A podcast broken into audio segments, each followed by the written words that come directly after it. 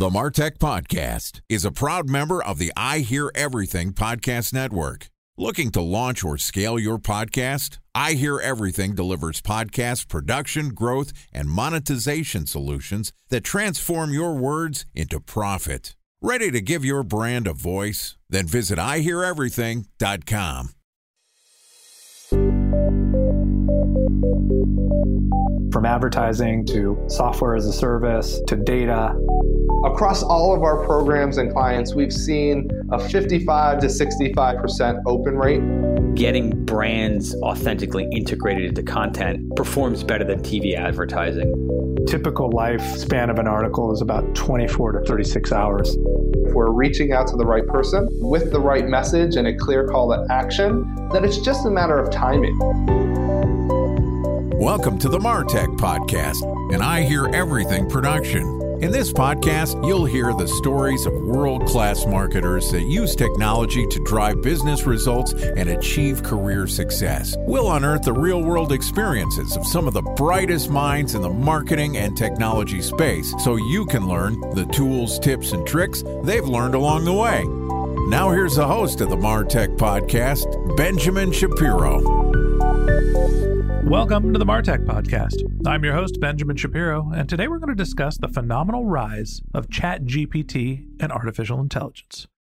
Joining us is Iain S. Thomas, who is a best selling creator and author of numerous books, including his most recent work, The I Wrote This For You, an experimental pioneering prose and photography project. Iain is also the creative director at Virtue, which is powered by Vice Media, and he's specifically focused on Web3, metaverse, and all things related to marketing the Coca Cola brand. And today, Iain and I are going to chat about how ChatGPT is revolutionizing culture. All right, here's the first part of my conversation with Iain S. Thomas, the author of What Makes Us Human.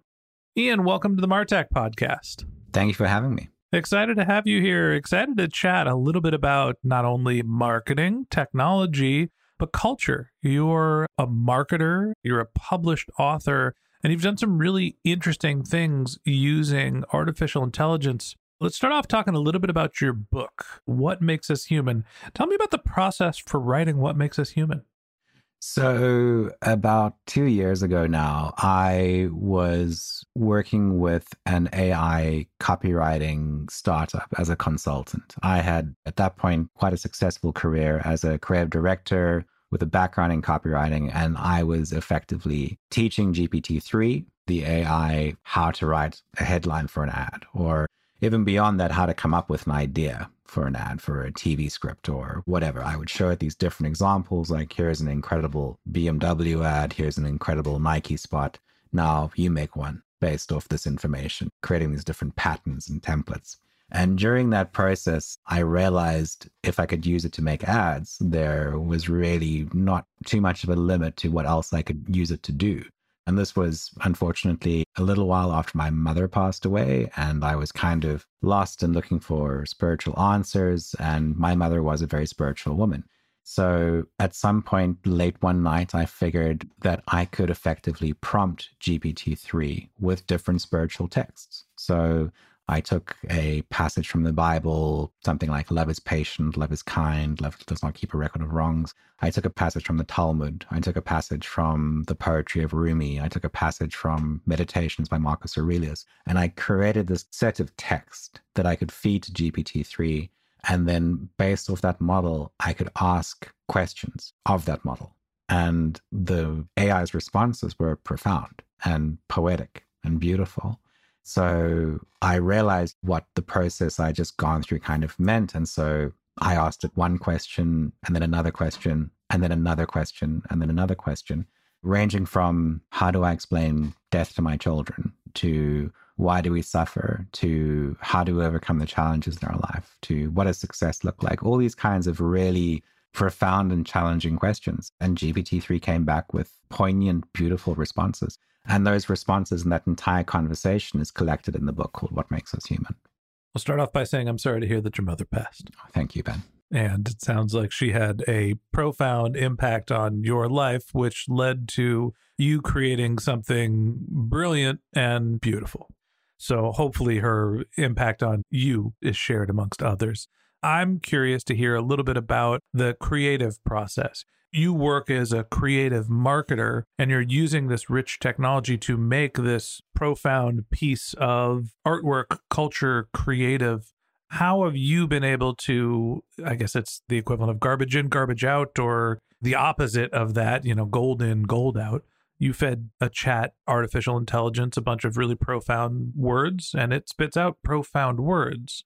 Tell me about your process and do you think it's something that other people can replicate?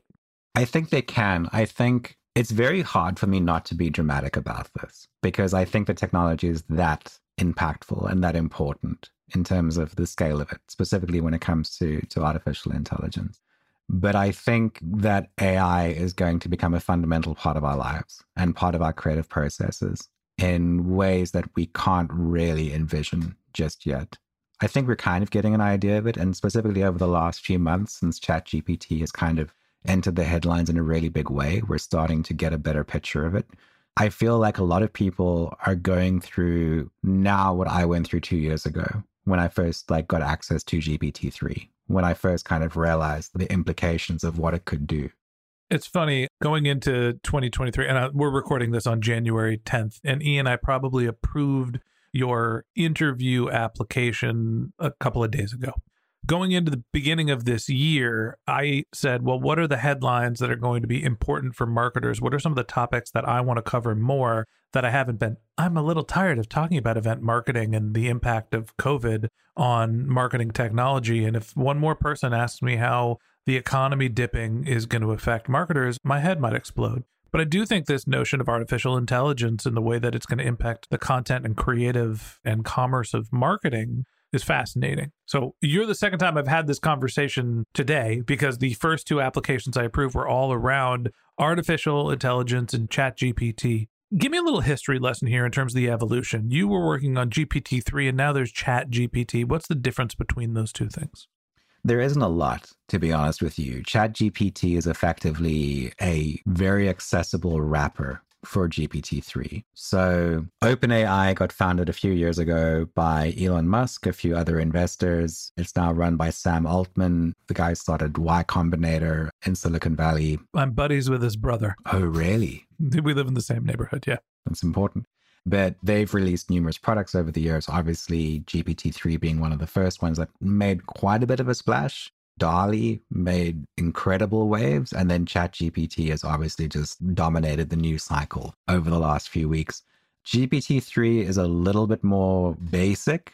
It's a little, I suppose an equivalent would be like, it's the difference between if you can remember DOS and Windows. GPT-3 is closer to DOS. You have to show it a bunch of prompts, you have to show it a bunch of patterns in theory, I could go to ChatGPT today and go, write me some spiritual advice in the tone of Rumi, or give me some spiritual advice combining insights from all these different spiritual texts.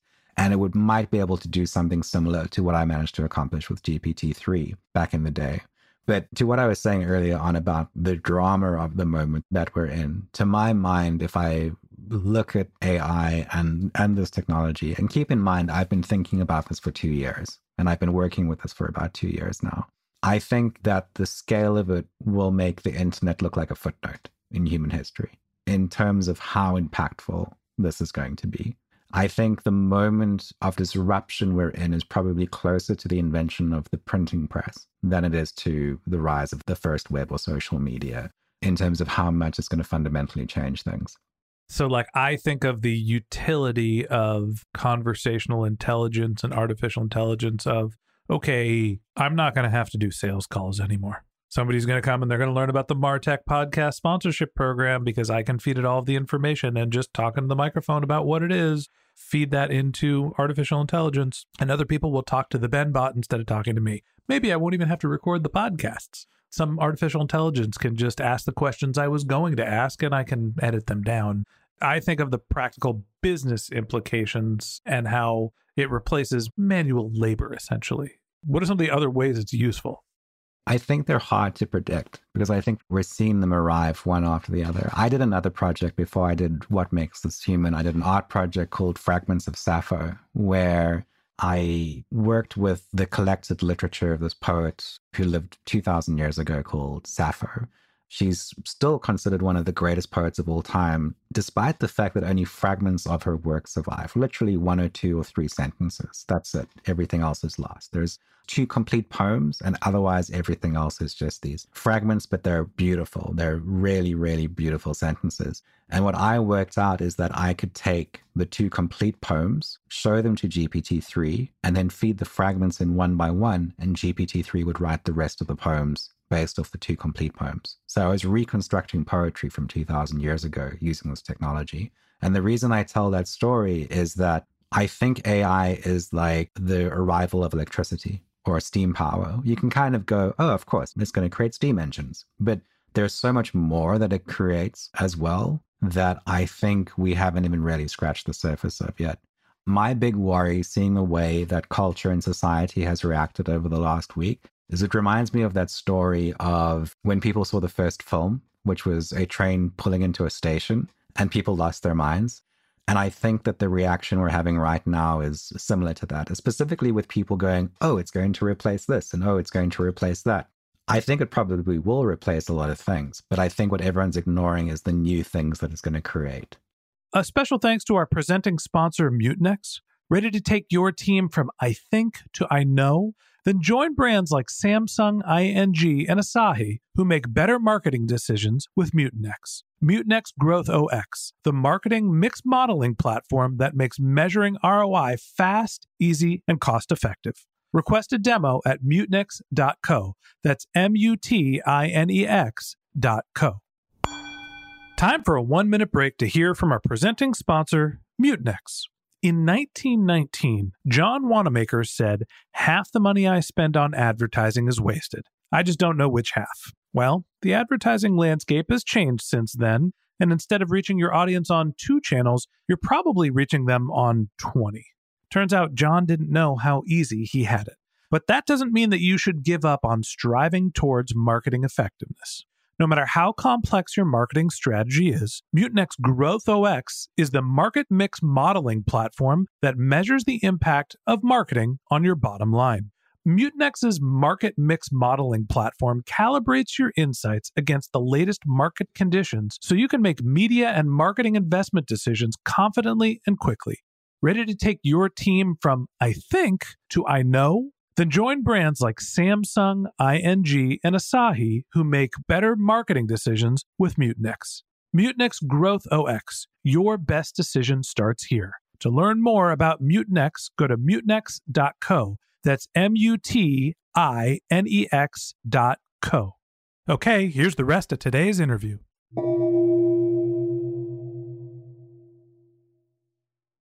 I think there's a technology conversation broadly to be had. People were freaked out about the invention of the light bulb because it was going to replace the jobs of everybody that was supposed to go around and light all the torches. I don't think the labor statistics show that everybody was out of a job because the light bulb was invented. We were worried about the telephone. We keep seeing these evolutions in technology that tend to be additive. And there is a period of time where, for small segments of people, it is devastating look at how much the coal industry is fighting against electric power. Because in small towns in West Virginia that are coal mining towns, all of those people are going to be out of a job because the entire economy is centered around that one industry. And the evolution of technology has a detrimental impact on that very specific subsegment. But broadly, the technology is a benefit for society.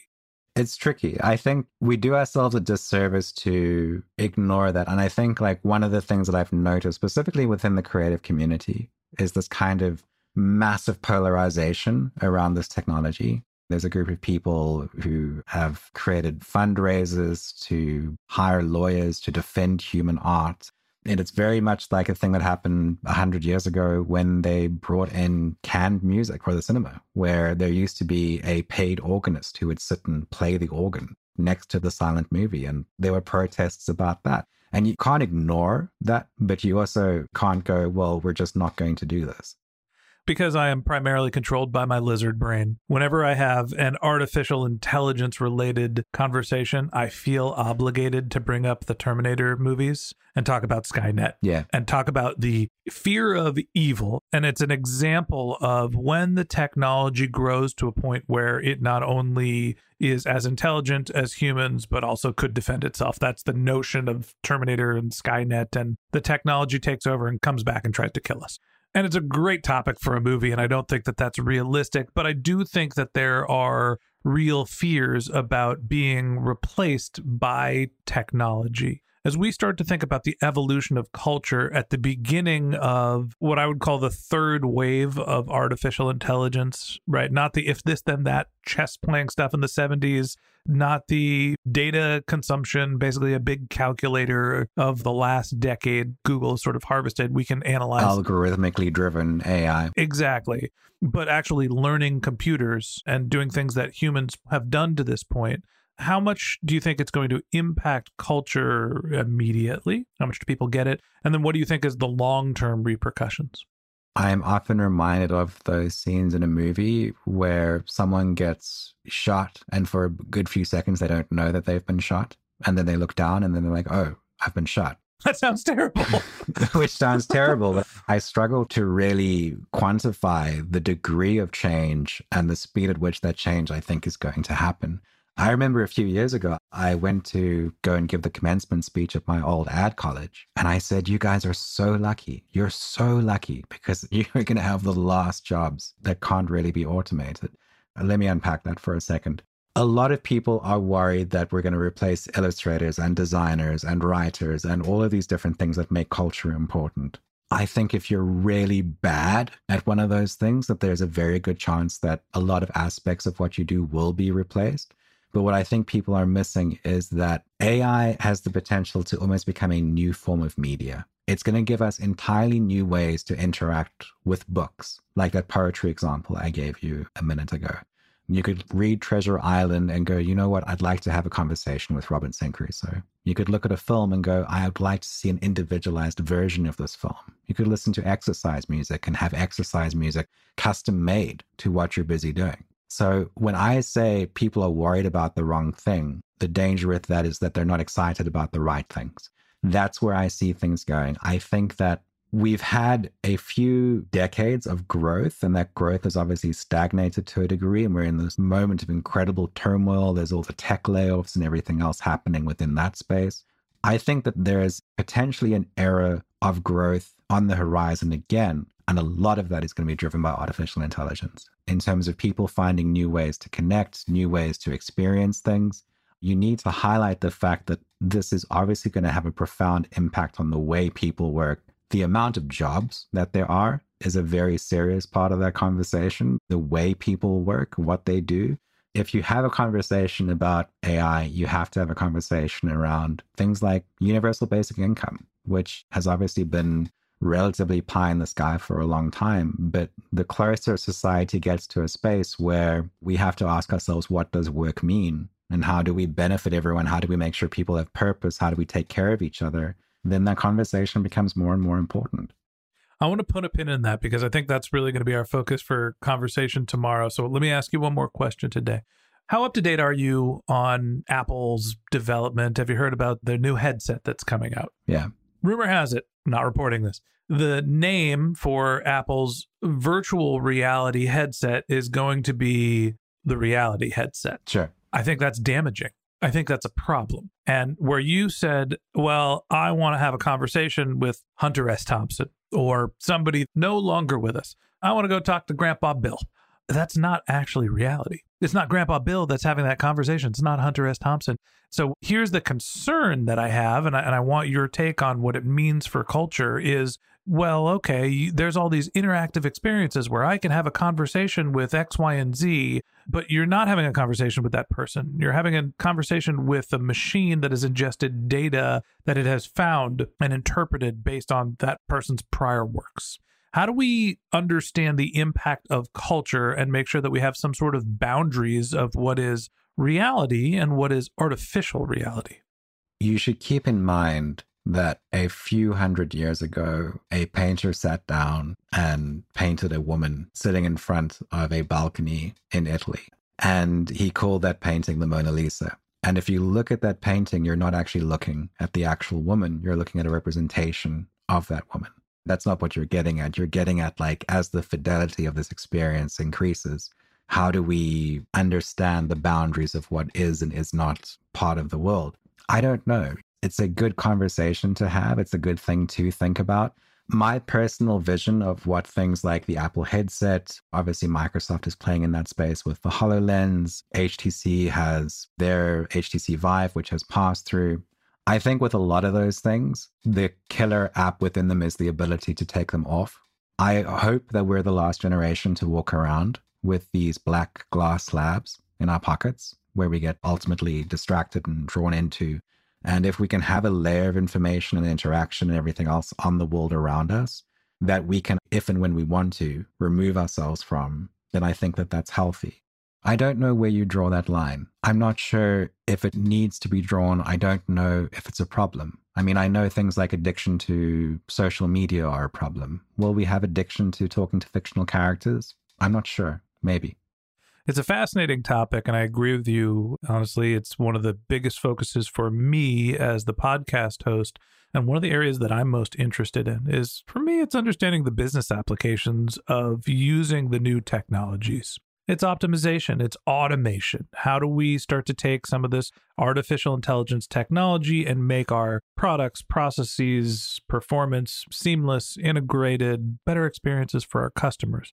But there is an impact of these technologies beyond the commercial uses. There is an incredible amount of change, hopefully for the better, that's going to happen as chat, artificial intelligence, GPT, OpenAI, all these technologies come together and influence culture. And that wraps up this episode of the Martech Podcast.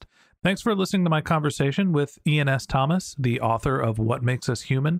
Join us again tomorrow when Iain and I continue our conversation talking about some of the ethical questions posed by artificial intelligence.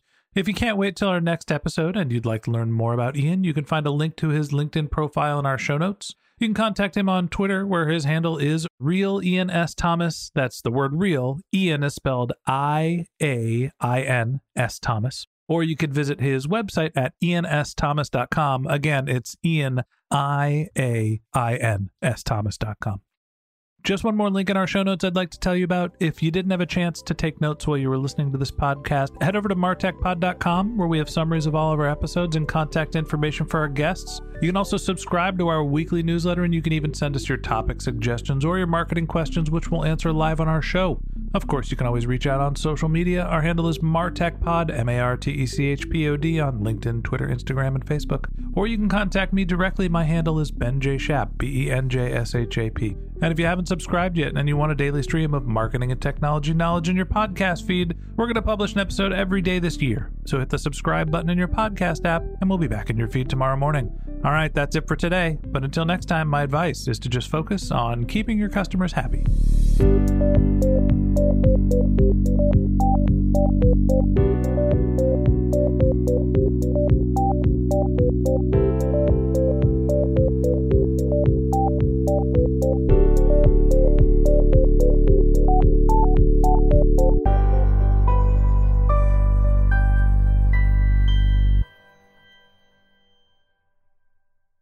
Thanks for listening to the Martech Podcast, and I Hear Everything production.